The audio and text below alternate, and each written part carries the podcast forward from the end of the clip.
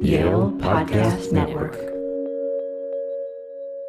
It was then that I understood that um, this is not a matter of partisanship or the party in power, but a matter of a system, and that system is vicious, rapacious, unregulated, growth maniac capitalism. And that, I concluded, is the main threat to our public lands the capitalist system, which sees in land only a mere utilitarian resource, a value only for exploitation and use, rather than something that has intrinsic value.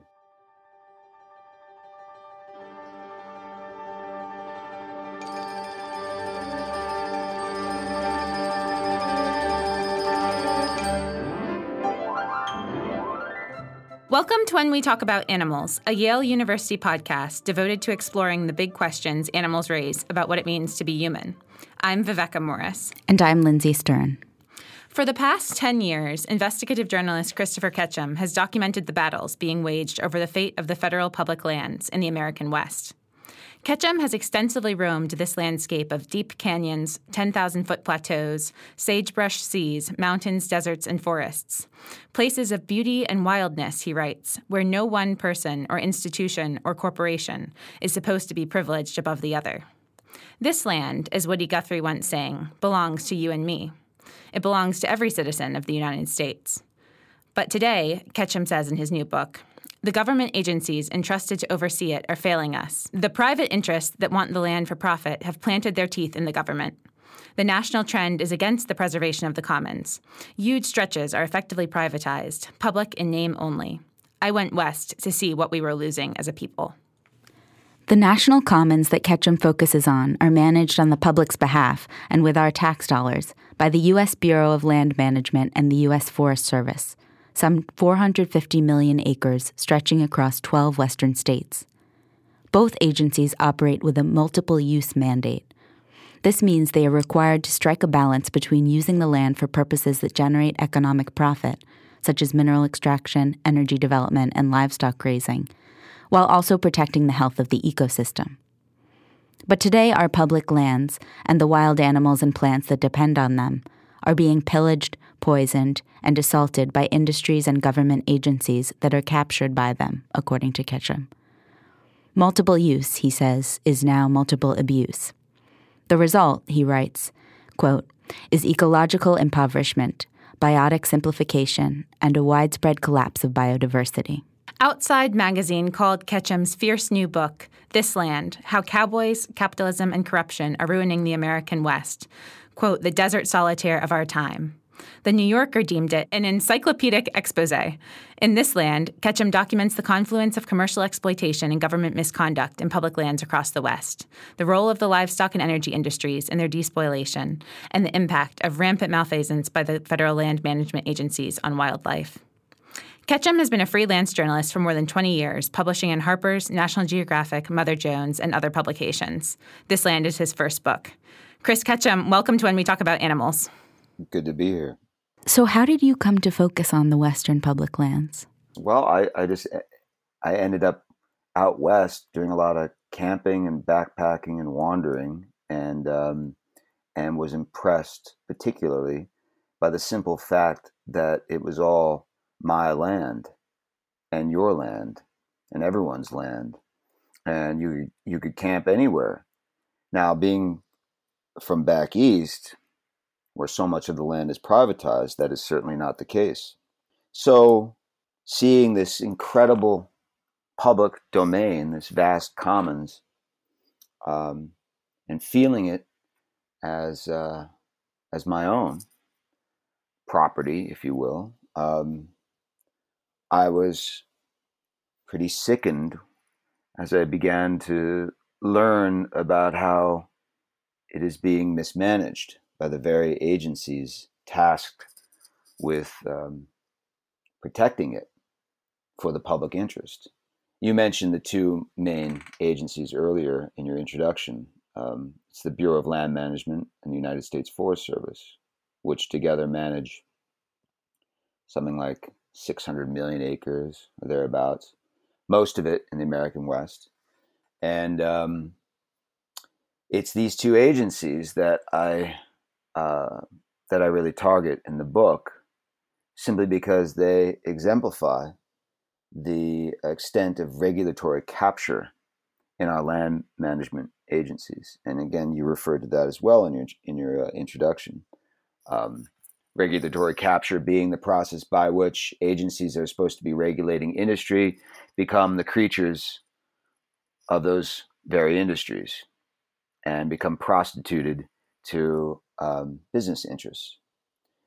And so, seeing this, being at once ashamed and aggrieved and outraged, I decided, hey, I got to start writing about it. Which, you know, I wrote. There are numerous chapters in this book that began as magazine pieces published, you know, in National Geographic and Harper's and Rolling Stone, uh, Discover magazine, and the like. And um, as time went on, and I continued to see these abuses that continued regardless of administration. That is, these were abuses that were evident under Bush, they were evident under Clinton prior to Bush, they were evident under Obama, and continued under Trump. Um, it was then that I understood that um, this is not a matter of partisanship or the party in power, but a matter of a system, and that system is vicious, rapacious, unregulated growth maniac capitalism. And that, I concluded, is the main threat to our public lands the capitalist system, which sees in land only a mere utilitarian resource, a value only for exploitation and use, rather than something that has intrinsic value. So, how did these lands come to be public in the first place? What protected them? Aridity, climatic aridity basically there's so much of the West that was uninhabitable due to lack of rainfall. And so when homesteading was all the rage throughout the 19th century after the passage of the 1862, I think it's 1862 Homestead Act, there were millions of people looking for land, but guess what? It wasn't land that could be farmed. It wasn't arable. There was not, as I said, enough rain. And so the lands basically uh, were never settled and fell into the public domain after a period of um, of laying essentially abandoned. Um, so in 1934, basic. Well, let's go back to the Forest Service. So the Forest Service gets founded in 1905. Um, prior to the Forest Service in the 1890s, you have the establishment of the what were called forest reserves, and those forest reserves were the first codification of of um, public lands in the West. Um, and well, prior to that, so, hold on. Prior to that, there's the establishment of Yellowstone National Park, um, but on a much broader scale, the forest reserves created a public land system. Now, uh, what remained unprotected were the vast uh, grazing lands that um, in the um, that by 1934 had been so abused that um, Congress passed the Taylor Grazing Act, establishing the U.S. Grazing Service.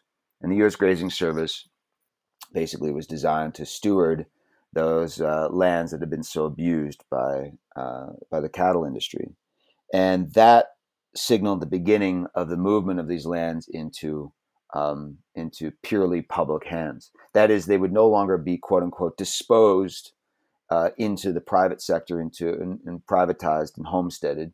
They would become the um, the um, they would become the commons owned collectively by the American people in perpetuity.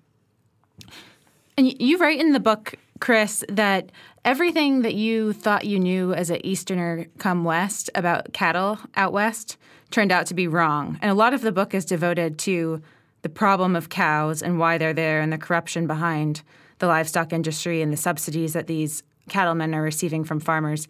Can you explain what the problem is with cows on this land and how they came to be? Well, the cattle industry gets its start after the end of the Civil War with um, the uh, ending of the embargo on the Texas cattle industry, Texas being a part of the Confederacy. Um, and um, so Texas open the Texas open range cattle industry had been operating for decades already, but um, on the plains and in much of the uh, intermountain west, there was still the quote unquote problem of the Native Americans, the restive tribes who refused to um, refused to go uh, quietly into that good night. And so, after the war, you had the Army of the West, the railroads coming in. The Army of the West wipes out the Indian. The uh, railroads come in and create a, um, a uh, efficient means of transport for beef to be moved back east. Um, the bison are wiped out, so the main competitor for forage uh, facing the cattle industry is gone. And so you have the, basically a massive takeover of the West by cattle after 1870 and accelerating through the 1880s into the 1890s. And by 1900, you have a devastated landscape. You have a landscape that has been altered irrevocably because of um, an invasive species that is not meant to be grazing on arid landscapes.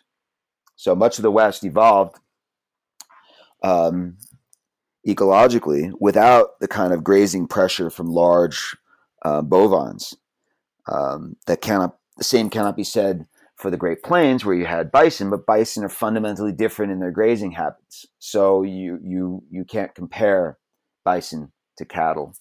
Um, so the the arid lands are just not adapted to deal with um, with cows, and so when you put a cow out into these landscapes, these fragile, dry landscapes, you um, you trample the flora, you you um, the cows uh, prefer succulents in terms of plant life, and so they they just eat away all the most the richest, most succulent plants, um, and then with them on their hooves comes uh, invasive species, seeds carried in like um, cheatgrass, for example, otherwise known as Bromus tectorum, which is an evil species uh, in terms of how it spreads across the landscape and and uh, outcompetes native vegetation and chokes out the natives so as to create effectively a, uh, um, a ecologically simplified system. Um, so your cattle are just bad all around for the West. I mean, it'd be better. We should better graze them on the Washington Mall or something, or you know, the White House lawn, um, because they they would they fare far better in the East than they do in the West. And you write in the book about how the cow is actually the oldest measure of wealth in the West, that the word capital derives from the Latin capita, which means the head of capital. And it even haunts this word of ours, fee, which comes from the Old English word that meant cattle or property. I just kind of had learned as a result of of your book kind of how systemic the idea of cows as money mm. is to how we think about the role of our species on land?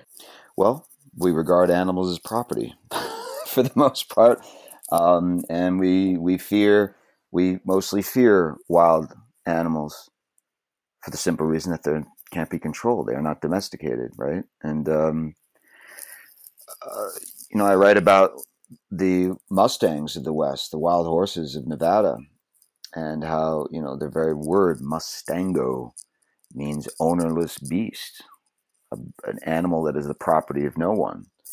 Um, so yeah, look, viewing land as property, you know, viewing land as property. Um, uh, it strikes me that there is an analogy to be made in in how we viewed humans as property, and um, in when we viewed humans as property, we could do with them whatever we wished. We could rape them, we could kill them, we could torture them, and uh, without repercussion whatsoever. So we view land the same way as property, and we can rape it, we can torture it, we can abuse it, and beat it, burn it, break it, and exploit it without consequence or repercussion socially. Uh, so maybe one day we will advance our ethics to include a land ethics, such as Aldo Leopold described. Uh, and that land ethics would extend to land and the biota that depend on the land, The same kind of rights we now extend to the one chosen, holy, God like species, Homo sapiens. You introduce us in the book to a series of fascinating and vividly rendered characters, including William Kittredge, characters who've grappled with this question and some of whom have defected from what you call sort of the rancher mentality. Kittredge, you, I think you you read his memoirs. He'd grown up as a rancher, then he'd published a provocative memoir distancing himself from the attitude toward animals that that lifestyle he felt promoted. And there's this amazing line that you quote from your conversation with him, um, where you're asking him about something his grandfather used to do, where he'd basically trap these magpies, magpies, beautiful birds. Magpies, right? He would trap them along cages along a road, and then his big Cadillac or whatever it was would drive up and down the road with a shotgun with little little Billy Kittredge sitting there, nine years old or ten years old, watching and he would blow away each of the birds with his shotgun in the cages along the road. What a strange and surreal scene that must have been for a nine nine year old to to witness. Um, and hey, wait, let me. Can I read you what Kittredge told me? Yes, please. So I called up. I called up Kittredge because I, I, was stunned at that story, and um, so he told me this. My grandfather liked owning lots of land and lots of cattle. He thought of living creatures as his property, and with his property, he gets to do what he damn well wants. The magpie story is illustrative of a guy who never learned anything different. It was the world of the conquest mentality that prevailed all over the West. Yeah, and he goes on, he describes how when he was a little kid, maybe I'll read that for you too. He describes when he was a little kid, he would go out with his friends and kill jackrabbits. And he says, When I was 15, I was working on the ranch and I had a bunch of friends come out to work, and we used to go out in the alkali flats to shoot jackrabbits with 22s. We did it night after night. A bunch of boys gone berserk. The poetry of power. Those jackrabbits were ours, you see, property. And when you make something property, you've already in your mind taken the life out of it. That's that's Kittredge, brilliant guy. I I I urge everyone listening to read his memoir of the West, owning it all, because that's what it's all about, owning it all. right? That's what cap- and that's what capitalism is about, right? Owning it all. That's what the whole system is about. We are going to own it all. Well, okay. But I think also what's so haunting and brilliant about that line is that it brings out the damage done to the owner. It made me think of the Walt Whitman poem, The Beast, where he talks about the mania, humans with their mania of owning things. Mm. How did you, as a journalist, embed yourself in these local cultures? I didn't embed myself at all. I was confrontational with them. Uh, you talking about local ranching cultures, or the the? I mean, there there are various cultures that are exposed in the book as being as being rotten and disgusting. I mean, um, the the ranching culture, the hunting culture, the trophy hunting culture, cultures in which I didn't didn't embed myself. I just observed them, often at a distance, but uh, often as well um, close up, uh, in a in a critical manner. So you know, the, whether it be the ranching culture or the trophy hunting culture or the the um, the culture of the fish and wildlife agencies, the state fish and wildlife agencies that um, that view wildlife as a crop to be sold to uh, hunters to be managed um, as as you would manage crops. Um, you know, these are all cultures that I consider loathsome, and um, you know, you have you have journalists who are perhaps more patient, uh, more sympathetic, more empathetic than I, such as the guy um, uh, Anthony McCann, I think his name is, who wrote a book called Shadowlands, where he spent all this time with like the Bundys, the Cliven Bundy clan, who are notorious for having uh, resisted the BLM over ranching privileges on the public lands. And, um, you know, I spent time with the Bundys. After an hour, I couldn't stand it. Talk about being embedded. I wanted to I wanted to get out of there and take a shower. So, um, yeah, I, I mean, so so, but so I, I what what I the real interest for me in writing the book was to discover the biotic complexity of the land and unveil the threats to that complexity. Because I think it is the complexity of the land that is the most important thing. And if we preserve that complexity, the the land as a as a living thing, as as an expression of Gaia, will have a chance at survival into this very grim future of climate catastrophe that we are facing. And you've said in past interviews, and you write in the book, that you think that one of the hopes for this could be the Endangered Species Act because it specifically targets habitat level protections rather than just one animal or one type of animal or one type of plant or and so forth. Can you speak to that? Absolutely, yeah. The Endangered Species Act, if it was fully funded and enforced, would wreak such havoc on industry on the public lands that it would it would probably be repealed by a Congress that, as you and I and all our listeners know, is corrupted and captured as well by industry. As it stands, the ESA is not fully funded and fully enforced. You have um, endangered species protections that are put in place that are not sufficient to actually protect the animal in question, nor the landscapes on which these animals depend. But the beauty of the Endangered Species Act and why it is so radical and so powerful, if it was to be used with its teeth fully bared, right, um, is that indeed it does mandate that for the survival of an endangered species, you need to protect the vast landscapes that um, in which that species moves. So, for example, grizzly bears. Grizzly bears need lots of land and lots of space or the the infamous case of the greater sage grouse, is a ground nesting bird endemic only to the to the sagebrush seas of the of the west. Well, the the greater sage grouse requires uh, upland habitat, riparian habitat, uh, sagebrush habitat, grassland habitat. So you know these are an enormous range of landscapes that would need to be protected to protect the greater sage grouse. Well, what happened with the greater sage grouse?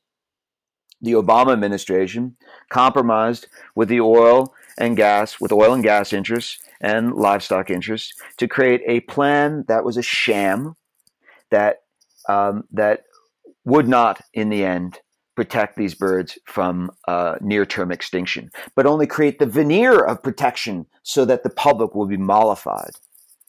Um, and this is what goes on again and again and again with the Endangered Species Act. And it doesn't matter whether you got a so called liberal Democrat in office or a right wing fascist like Trump in office. It doesn't matter. It's the system. The system will not allow laws, the powerful laws like the Endangered Species Act, to be to be fully applied. In the book, you devote a substantial section to describing not just this sage grouse example in the Obama administration, but other examples of what you see as compromises between often the big green environmental groups and industry or in the government like the one you just described. And what, one thing that's I think really remarkable about this book, both both in, with regards to this topic, but also what we were just talking about with regards to the sort of delusional cowboy culture myth in America that few journalists are willing to touch is that you really call a spade a spade um, eh, with with much ferocity.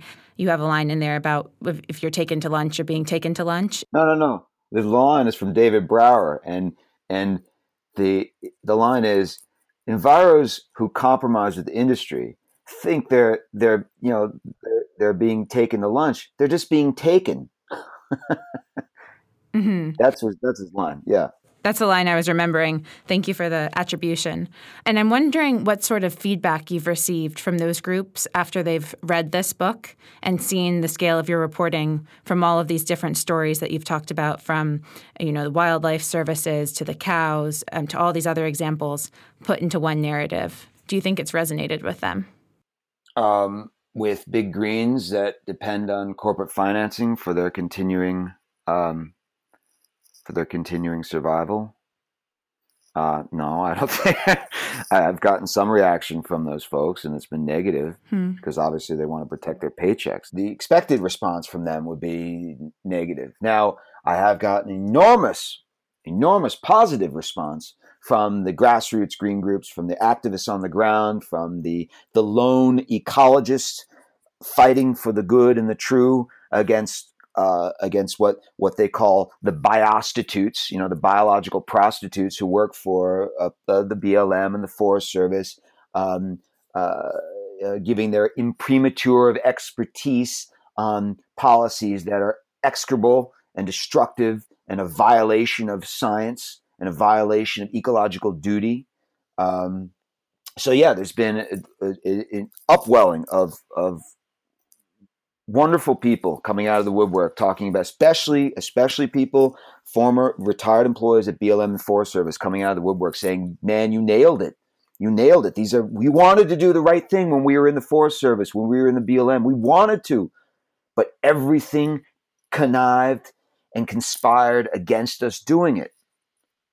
And that's really sad man when you go in these are good-hearted people of of of of beautiful intention, an intention to protect the land, uh, driven by a love of the land. And then they go into these agencies and they see that it's all corrupt, and they're being and they're being told to foist lies on the public about how protection is being implemented when it's not really protection. Very sad. Very sad.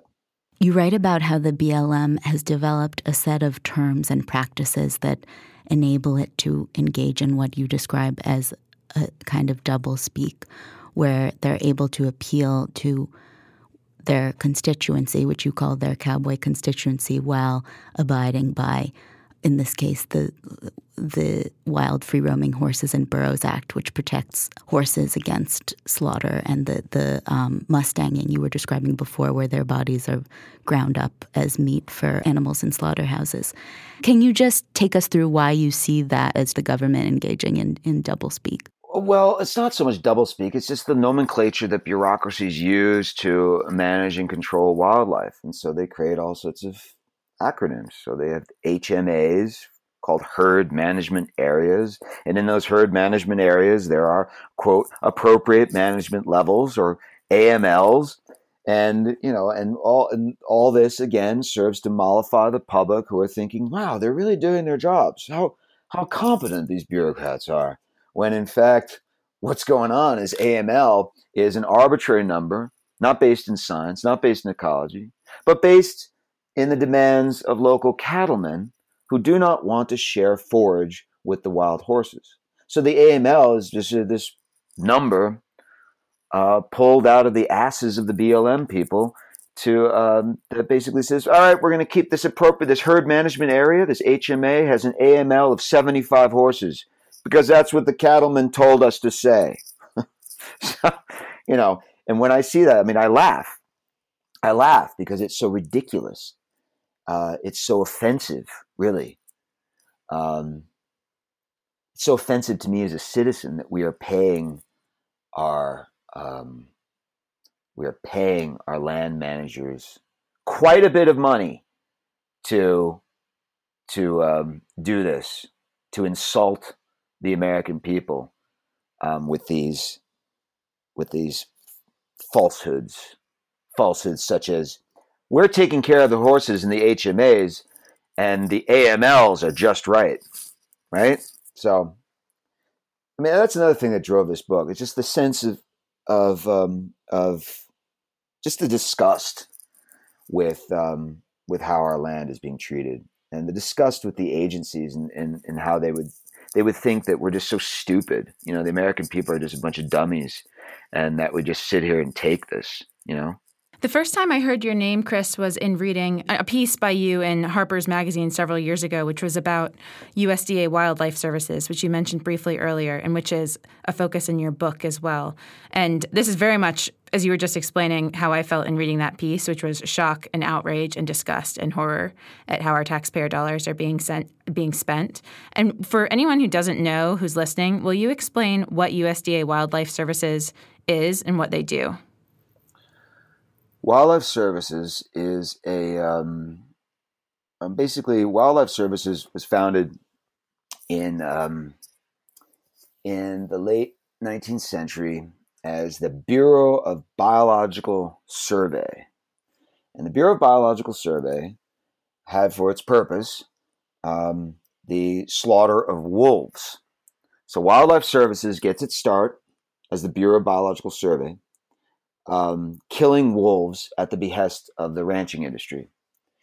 Now, um, Congress then steps in in 1931 and passes the Animal Damage Control Act, and that establishes um, the a later iteration of Wildlife Services, which is Animal Damage Control. Now, later they changed their name to Wildlife Services for the because it's an Orwellian, and that you know Wildlife Services. It sounds wonderful, but what Wildlife Services does has done they, they've killed tens of millions of animals during the 20th century, um, mostly in the American West, mostly to protect the cattle industry. And by tens of millions of animals, I'm talking about wolves, coyotes. Sometimes 100,000 coyotes a year are slaughtered by this agency. Okay. Foxes, black bears, bobcats, cougars, minks, martens, muskrats, skunks, raccoons, crows, ravens, magpies. I mean, it's just an incredible list. Beavers, prairie dogs. Uh, Wildlife Services does this again because it needs to be reiterated solely for the public lands livestock industry to protect that industry against all these creatures that the industry deems to be predators and pests. Um, so this is a mass slaughter across the public lands, uh, brutal in scale, and um, devastating in result.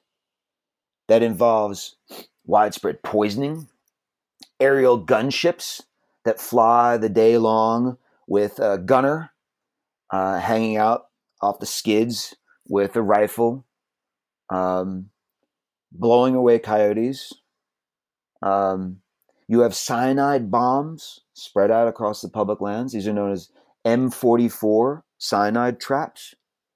And if you trip one, it will explode cyanide into the air and perhaps kill you. There have been several known poisonings of people who have accidentally tripped these devices, and hundreds of known poisonings of uh, domesticated dogs who trip these M44s.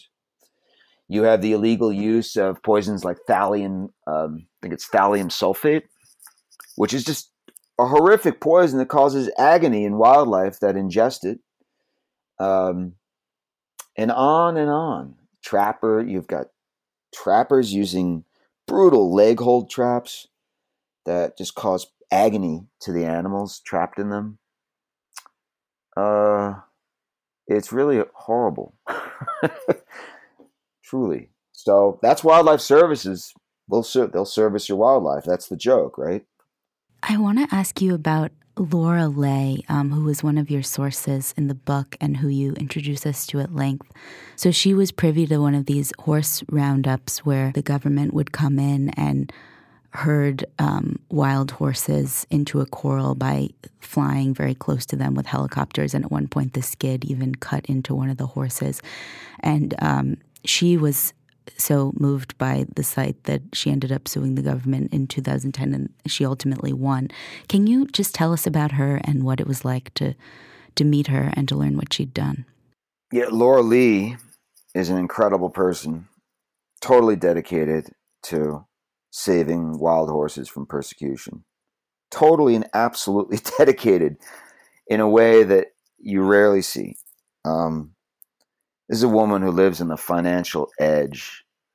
For years, she was so broke, she was living out of her truck. And she got cancer, and she was living out of her truck, taking chemo treatments while camping. Um, Laura Leigh is incredibly tough and brilliant at crafting litigation. Uh, litigation that um, more often than not, because she files a lot of lawsuits, because the BLM is constantly breaking the law with regard to wild horses, more often than not, she wins her lawsuits. because she knows the law and she knows how to argue for the right thing under the law. Um, so yeah, I got to know Laura really well. We spent a lot of time together, just wandering around, going to horse roundups, and just wandering around Nevada, just talking. You know.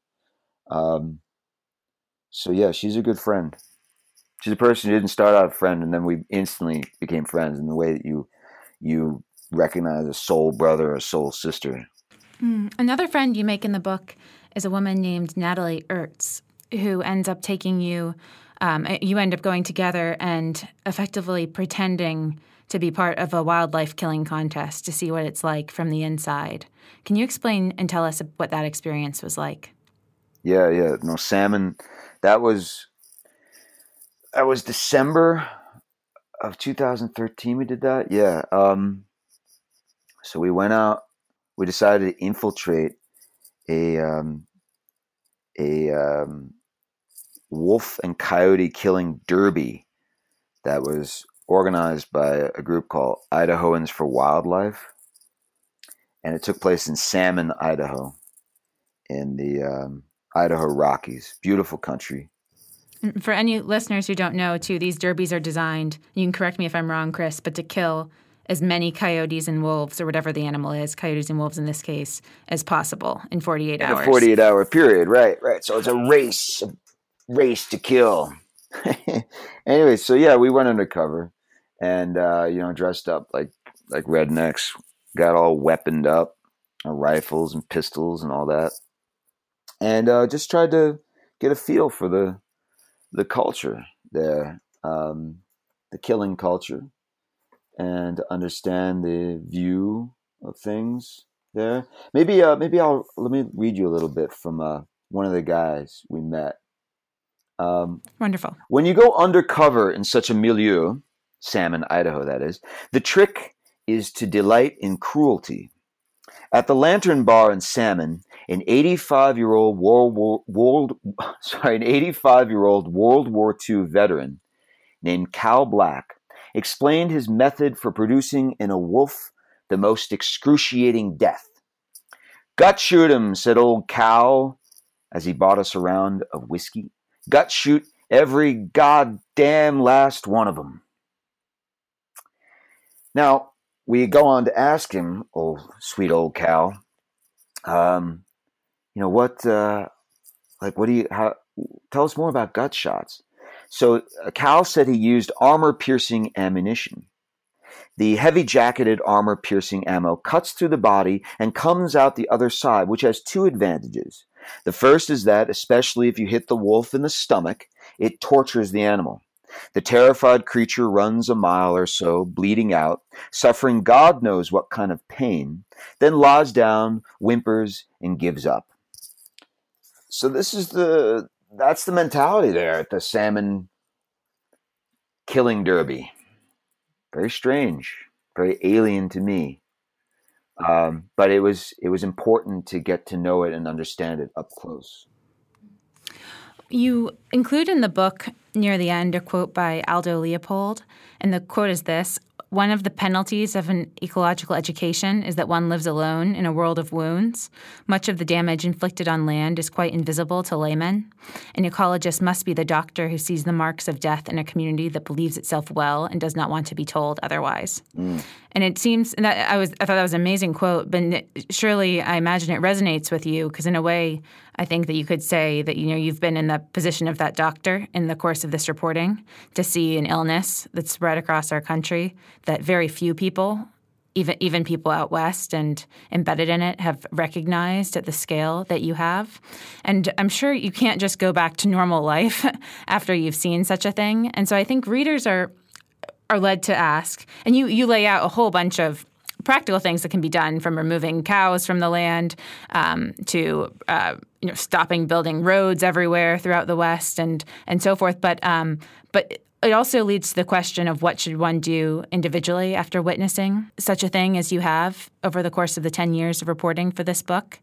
And I was very fascinated to hear from you earlier that you have a new book that you're working on now, which is on eco saboteurs and monkey wrenchers. And I'm wondering if you can talk about both the Edward Abbey book, The Monkey Wrench Gang, and the influence that had on you, but also how this book led to your interest in climate protesters of that type. First off, Aldo Leopold, yes, the equal the wounds that your eyes are open to when you when you study ecology.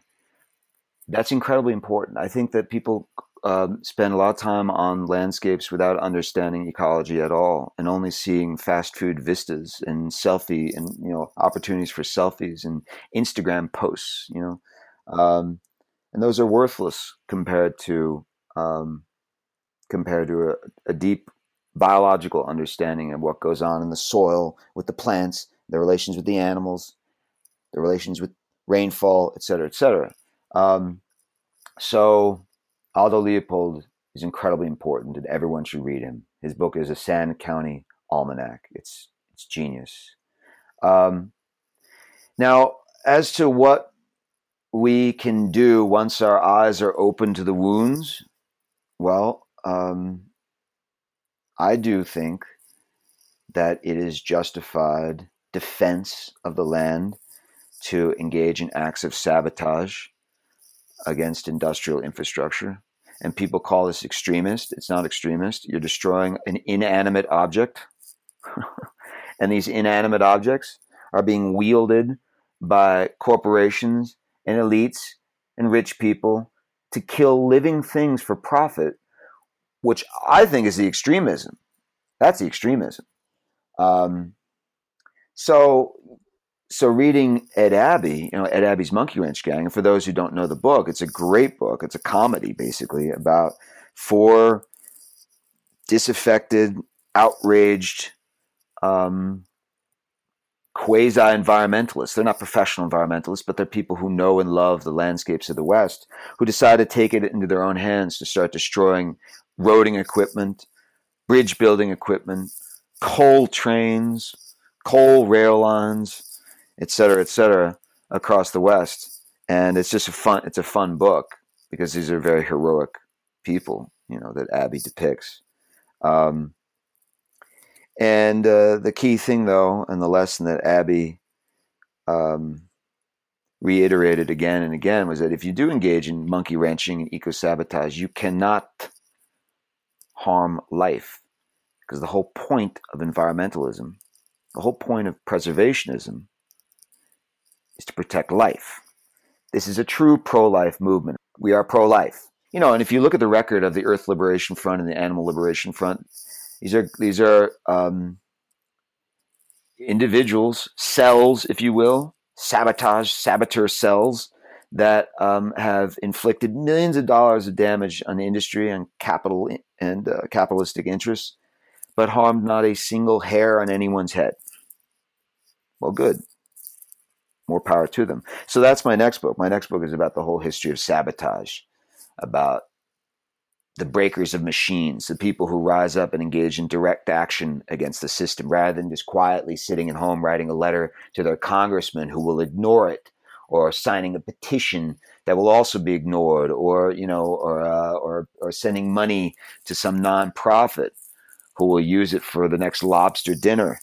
No, these are people who go out and take into their own hands matters. One of the challenges to the law that you bring out in the book of how to extend moral recognition to animals and the environment is the fact that many of our protection laws are grounded in the idea of manifest destiny. So, you, for example, you bring up the um, 1971 Act protecting horses that we were discussing earlier, the law sees them as, quote, living symbols of the pioneer spirit.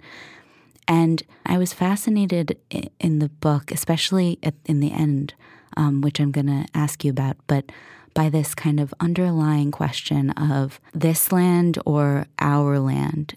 And you call the book This Land. And by that, I guess I mean to say, is it okay for it to be publicly owned at all? What does it mean to assert ownership over it, even if it's a collective ownership? Mm. Um, and I wondered in the book, because it feels to me like you, I mean, you do with grace and subtlety really grapple with that idea. And, and I think you stage the difficulty of of that question of the the question of sort of which side to fall on at the very end, where you describe um, looking for water. Will you read us the end, Christopher? All right, here's the ending. Somewhere in the Grand Staircase, that's the Grand Staircase Escalante National Monument, which in Utah, southern Utah, which reappears throughout the book, which is basically one of the sort of um, uh, uh, we, the the it's a site to which I return consistently throughout the book. Somewhere in the grand staircase, in the cauldron of summer, I leave the car in a ditch and strike out overland with backpack, two weeks' supply of food, a copy of Aldo's almanac. I'm sick of driving, sick of roads, want to feel the earth underfoot and walk for as long as I can. On a terribly hot day, foolishly without enough water, I leave my base camp and head for a mesa deep in the staircase, a mesa so remote and difficult to reach that cattle have never grazed it. It is a place of relict grasses, cryptobiotic soil that's never been stomped, wildflowers that exist nowhere else. Preserved the way it was before Euro American contact. The approach is long and exposed along a cobbled barren wash in a wide gorge. Many small tributary canyons feed into the gorge, twisting high walled, flash flood carved canyon narrows of sweet shade where I hope to find a spring to fill my bottle. But there is no water, and the day grows hotter, the sun remorseless, and there's not a hint of breeze. The desert is absolutely still, and in that stillness is a suggestion of mortality. I never made it. The mesa loomed in the distance, seeming to recede with each footfall. The sun beat my brain into a fog, my legs went soft, my vision turned murky, pulsing with a vertiginous light, and I felt like vomiting. Heat sickness. I fled into one of the side canyons, stumbling into the cool of the shade, and lay down on a bed of rock, waiting for nightfall, frightened at the speed with which the sickness hit. I thought perhaps this was a message from the desert that there are some places where we should not go, some places that have the right to be left alone. I'm speechless at that, so that might be a good time to ask you whether you have any books or films that have influenced how you think about animals and ecology. Uh, well, Ed Abbey's Desert Solitaire. Certainly All Aldo Leopold's Sand County Almanac. I mean, that's transformative. Totally transformative. I mean, like, um, Rachel Carson, Silent Spring, for sure. Books that readily come to mind. Let's see. All right, I'll I'll think of some and get back to you. Okay, well, we'll include them on our website. But we should say too that the the book is really stunning. It's it's extremely fierce. It's a remarkable piece of reporting, and it's interesting to hear the book recommendations that you give at the end because several of those are books that. Um, very prominent writers and magazines have compared this land to. We said in the opening that it'd been compared to Desert Solitaire by Outside Magazine, and it's been compared to Rachel Carson's writing by others as a book that really reinvigorates and re-energizes and draws attention to trying to get the public to rise up effectively in defense of our public lands. So thank you, Christopher Ketcham, for your reporting, and thank you for joining us. Hey, thanks for thanks for having me on. Thank you too to Ryan McAvoy at the Yale Broadcast Studio, the Law, Ethics, and Animals program at Yale Law School, and the Yale Human Nature Lab for making this episode possible. We would love it if you would subscribe to When We Talk About Animals on Apple Podcasts, write us a review, and check out our website, whenwetalkaboutanimals.org where you can find out more about Christopher Ketcham and his new book, This Land. Thanks for listening.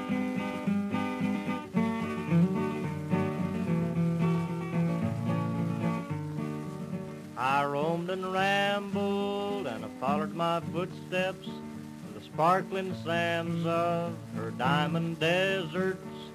All around me a voice was a sounding. This land was made for you and me. There was a big high wall there that tried to stop me. Sign was painted, said private property, but on the backside, it didn't say nothing. This land was made for you and me. When the sun comes shining, then I was strolling, and the wheat fields waving, the dust clouds rolling. My voice was chanting as the fog was lifting. This land was made for you and me. This land is your land, and this land is my land. From California to the New York Island, from Redwood Forest to the Gulf Stream waters. This land was made for you and me.